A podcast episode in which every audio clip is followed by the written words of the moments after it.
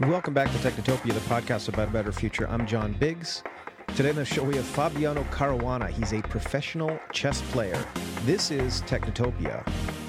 Are you hiring, posting your position to job sites and waiting, waiting, and waiting for the right people to see it? ZipRecruiter knew there was a smarter way, so they built a platform that finds the right job candidates for you. ZipRecruiter learns what you're looking for, identifies people with the right experience, and invites them to apply to your job. These invitations have revolutionized how you find your next hire, and in fact, 80% of employers who post jobs on ZipRecruiter get a quality candidate through their site in just one day. And ZipRecruiter doesn't stop there. They even spotlight the strongest applications you receive so you never miss a great match. The right candidates are out there. ZipRecruiter is how you find them. Businesses of all sizes trust ZipRecruiter for their hiring needs. Right now, my listeners can try ZipRecruiter for free. That's right, absolutely free. Just go to ziprecruiter.com slash techno. That's ziprecruiter.com slash techno, ziprecruiter.com slash techno. ZipRecruiter, the smartest way to hire. Welcome back to Technotopia, the podcast about a better future. I'm John Biggs. Today on the show we have Fabiano Caruana. You're a uh, you're a chess player, Fabiano. That's right. Yeah, that's correct. So you're just one of those guys who just hang out at the park and uh, just plays chess, or is this is this like a little bit bigger? I want, I I want people to be impressed because this is really really cool. Slightly different than that. I, I play chess professionally, so I I travel to tournaments. Um, you, they're played all over the world, and I um, I play professionally. I I'm currently uh, ranked number number two in the world, and um, I'll be playing the world championship later this year. What does it take? I mean, this is a little bit off topic, but what does it take to to get there? What did you do uh, to become a, um, the number two? Well, it's been many, many years of hard work. Uh, Mhm. I've been playing chess since I was around five years old. And, uh, I mean, qualifying for the World Championship match, you have to go through a very long qualification process. Uh, so this was my second attempt before I actually managed to get to the match. The first time I kind of stumbled at the last step, um, but this time I, I managed to make it. Uh, it was a kind of long and painful process to get there. hmm Do you still like chess?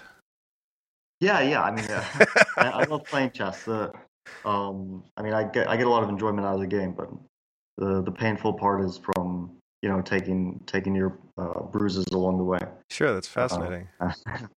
and losing a lot of games in the process. Okay, so let's talk a little bit about chess. I mean, I think of all human endeavors, computers kind of kind of stormed in into chess playing and really uh, shook it up a little bit, right? Would I would I be right in saying that?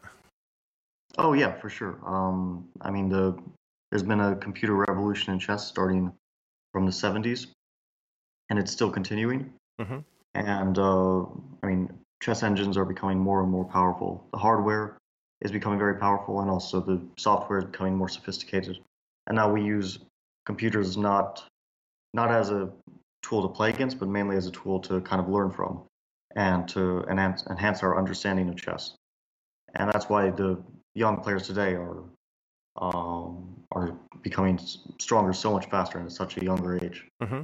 And uh, I mean, top players also use uh, chess engines uh, to not only to analyze games from the start, but uh, to also kind of try to discover new paths in the middle of the game and to try to improve our general chess understanding. And I guess that that's also very likely to continue in the future as as hardware and software becomes even more powerful. So you guys are almost like cyborgs at this point. You're uh, for in this specific case, you you're helped by, you're assisted and augmented by artificial intelligence. Yeah, I mean, well, during the game we we have to rely entirely on our own brains, but in preparation for the game and in trying to improve our chess, we we definitely benefit from the use of computers. Because I mean, I think this is going to be the this is going to be an interesting point for anything. So, say you're I don't know training for a, for a Mars mission or something like that. You're not always going to have the computer next to your ear telling you where to go. So, is what what are these what are these systems doing to teach uh, you and I guess the younger players uh, how to find these solutions? And is there anything special that you've noticed between I don't know between you when you first started when you were five and, and today in terms of how you think about the game? Oh, I, for sure. My my own thinking about chess is always evolving, and I'm always trying to find weaknesses in my play which I can correct. Uh, but in general, the the way that chess players play today is very different from the past, and even in the sort of relatively short time that I've been playing chess, around 20 years, I've noticed uh, a drastic change in the way, especially young players are playing, and it's definitely influenced by by working with uh, chess engines. And in the past, and this is also true for my own chess, uh, players could play a bit more speculatively, um, could take maybe some more uh, some more risks, uh, some gambles, and these days the level of just the level of calculation that players exhibit is so high that you you can't take as many risks and you can't you can't really try to mix it up quite as mm-hmm. much. You have to sort of play the long game. Um, and this is, I mean, the just the defensive resources because computers. This is where computers really shine in their sure. accuracy, which is really shown in defending and counterattacking. And so I think that in general, players have um, gone from the sort of really tactical attacking style, which was uh, popular in the past, to a more counterattacking style these days. Uh, so just the computer revolution has changed not only like this how we view the start of the game, but also how players approach the entire game. Is that has that changed the the feeling that you have about the game? Has it improved it? Has it has it? Uh, I mean, because we're gonna be we're we're gonna be in the same situation soon for lots of cultural uh, touchstones. So what what does that how does that feel when you uh, when the game has changed in that way? I think it it's making it even more interesting. Um, I mean, you because players are becoming stronger and stronger, you have to work uh, even harder to get that extra edge, and it's it's a very unique challenge. But but I think it uh, it kind of enhances the game in a way. What does uh, what does your day look like in 20 years? What does chess look like? Uh, are you still playing uh, professionally? Is that or or will computers take that over completely and you'll just have uh, robots battling it out somehow? Well, we uh, we do have computer on computer matches, but it's not. I think people still enjoy the the thrill of watching, you know, two humans battle it out, and it's it's more of a contest of minds rather than. I mean, it's like you know, in a race, you don't really care that uh, a car can can go faster than a human. You still mm-hmm. want to see the battle between two humans and to see the best of um, the best of mankind battling it out in in this uh, in this intellectual pursuit. But okay, I mean, computers are, are are stronger than humans now and have been for some time. Mm-hmm. But we still, I think, take enjoyment in seeing the best human players play. So there will and be. I don't think that will change in 20 years. Okay, so there's not so, but do you think there will be a sort of an e-sport uh, in terms of like I don't know the best algorithm f- uh, fighting it out, that sort of thing? Uh, I mean, we yeah, I think that we we will continue to see computer matches and and people are trying to to develop their chess engine, their software, and I mean this this is a some interest of chess players because we're we're trying to see which computer or which chess engine is the best to work with. Mm-hmm. And so every day there are computer on computer matches. They play hundreds and hundreds of games, and and usually after that you can tell which is better because you'll see maybe not a huge difference in score, but a slight difference. Like one engine might score, you know, over a course of hundred games, five wins more or something like that. Mm-hmm. You guys are closest in a very special way to a very specific type of, let's call it I guess AI or expert system or something. Uh, if you extrapolate it out from what you've seen since all of this started to today, all the way out into the future, are you, are you expecting computers to surpass us in lots of things, uh, mental things, or is this how much? Where there was too much work put into the chess playing computers uh, to assume that, that we could have a I don't know a shopping computer that goes to the uh, goes to the store for us? You know, if, if that if that makes any sense. Yeah, yeah, I, I understand what you're saying. I think that um, that people have put a lot of effort into uh, into uh, developing these chess engines and this chess software because it's it's an area similar to other uh, board games like uh, like Go or uh, like Shogi, where where you can develop something because it's a very specific pursuit. You can develop something which can be extremely powerful, Mm-hmm. but in, in let's say more uh, complex things like composing music, um, I don't think that computers will will reach quite the same level. But for chess, I mean, or you know, recently there was this uh, self-learning AI AlphaGo, which was uh, which started to to beat the the best Go players in the world, and we have the same for for chess. Um, but in terms of everyday life, I I don't think that uh, that we're going to see this anytime soon. But who knows? Yeah, I mean the the the advancements that uh, that computers are making are Mm-hmm. you know, progressing by leaps and bounds. Are you ever frustrated by the amount of uh, automation and uh, and systems that are that are put to bear on this on chess? If is is it is it just a human endeavor for you, or is it is it helpful to have this stuff? Well, people sometimes complain about how computers are making the game too too drawish or making.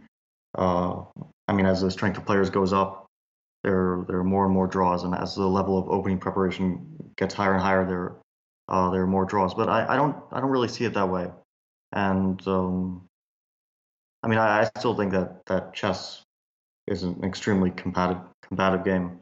Mm-hmm. and some tournaments you'll have um,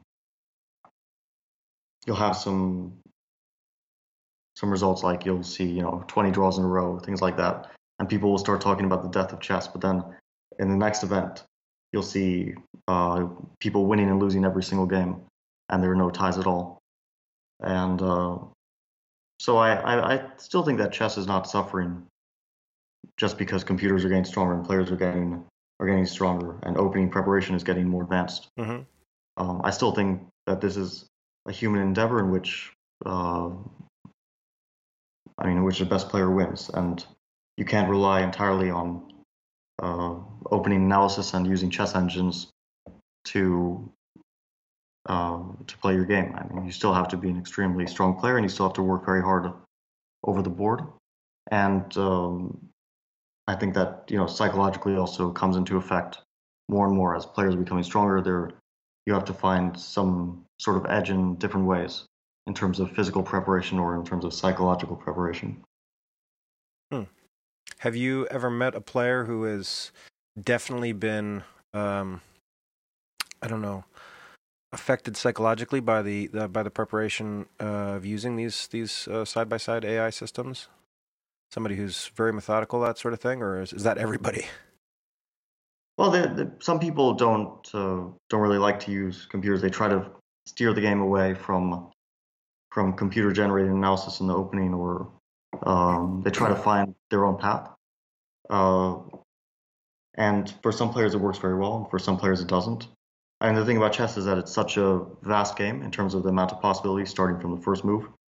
Uh, that if you want to find your own path and you want to go find something which is relatively unexplored by by chess computers, you can do that, and you might be incurring some sort of slight disadvantage at the start of the game. But um, there are many ways to approach chess, and some players like to find some some sort of originality from the start, and some players like to approach the game more methodically, trying to find the very best moves from the start, um, not caring if you know their opponent has, has also seen these moves before and analyzed these moves before.